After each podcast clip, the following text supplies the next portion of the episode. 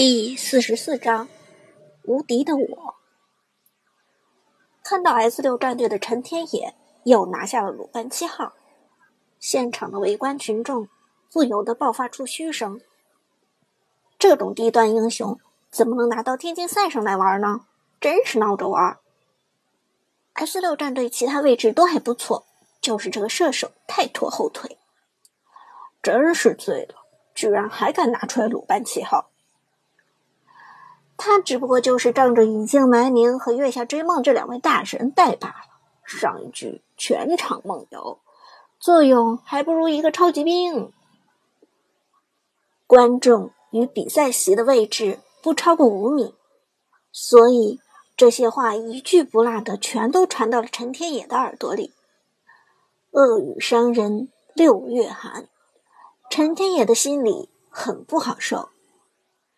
但他绝不甘心在这些瞧不起自己的人面前露出懦弱的样子，依然面容坚定的操作着手机，低头看着鲁班七号电玩小子陈天野，默默道：“小短腿，你可得给我长点脸啊！听见没有？大伙都瞧不起你呢。”与陈天野同时选人的是辅助马海龙，马海龙直接拿下了保人一流的辅助张飞。经过前不久的调整，张飞的大招虽然更难释放，但是一技能伤害的提高，让张飞在保人的同时，也有了相当不俗的伤害能力，这让他在坦克之中胜率一直维持在前几名的水平。接下来选人权交换，对面日落帝国的打野位选手野区养猪专业户，毫不犹豫地拿下了刺客兰陵王。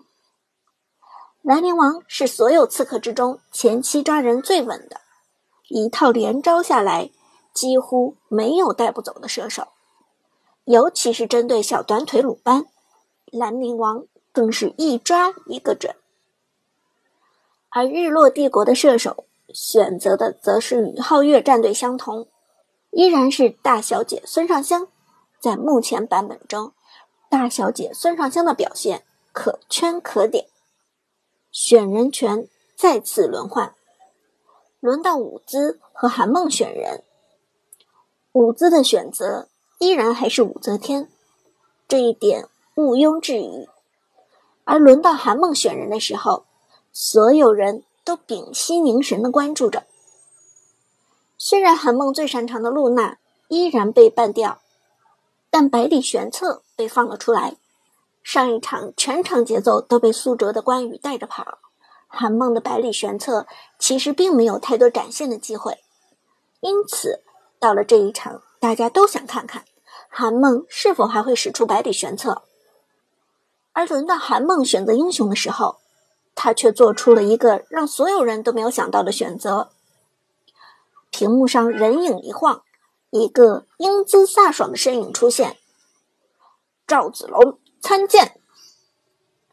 赵云，韩梦选择的刺客居然是赵云，这个选择让大家都大跌眼镜，因为赵云和韩梦的风格似乎并不搭调。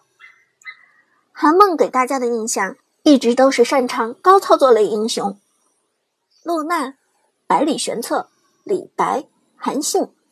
这些挑战手速极限的英雄才应该是韩梦的首选。但赵云这个刺客虽然一身的位移技能，但真正使用起来操作性却远远不如上述几个英雄。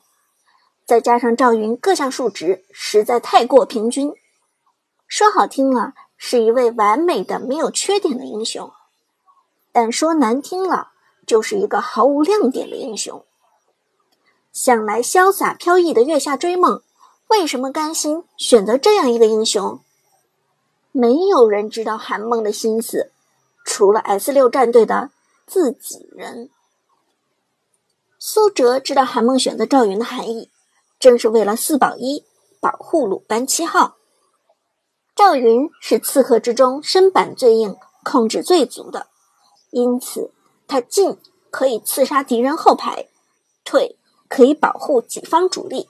四保一的阵容之中，赵云。一直是刺客位置的不二首选，除非阵容决定放弃刺客，用其他类别的英雄打野，否则的话，没有任何刺客比赵云更适合四保一。而对面日落帝国的人并没有看穿 S 六战队的意图，也没能猜到月下追梦选择赵云背后的深意。接下来，他们拿下了强势辅助孙膑和上单线霸曹操，这一套阵容的目的很明显，针对鲁班七号，尽量避免与苏哲、韩梦这样的高手正面作战。转眼选人接近尾声。最后一个选人资格交给 S 六战队的苏哲。上单霸主关羽已经被关进小黑屋，苏哲必须要拿出新英雄了。要不要用杨戬？狗下无限咬，咬死他们！伍兹低声提议道：“哲神，你还有什么擅长英雄？拿出来让我们见识见识。”马海龙笑着说道。苏哲想了想，随后很快做出了选择。天下无双，剑光闪过，宫本武藏那热血激昂的语音响起。苏哲的选择正是剑圣宫本武藏。宫本，隐姓埋名，居然用了宫本。什么时候了？居然还敢用宫本？宫本还在吗？不是已经被削弱成超级兵了吗？好久没有见过宫本武藏了。在苏哲完成选人之后，观众席上瞬间爆发起了一阵热闹的议论。毕竟苏哲选择的英雄是一个极具话题的人物，被砍了无数刀的宫本武藏。宫本武藏当初刚刚在王者荣耀登场的时候，他的强势几乎无人能及，一个大招直接带起对方五人，十二秒真男人轻松一打五。但接下来每一个版本更新的时候，宫本都会被或多或少的削弱一下，于是有了那句“一代版本一代神，代代版本削宫本”。从初代到现在 S 九，宫本已经经历了大大小小无数次削弱，而原本能够一打五的怪物已经不复存在，只剩下一个开了大招之后连减速加成都被清除掉的无敌的我。那个拿双刀的小兵是谁？现今版本的玩家看到宫本之后，也许会这样问。但实际上，只要宫本的机制还在，这个英雄就依然强势。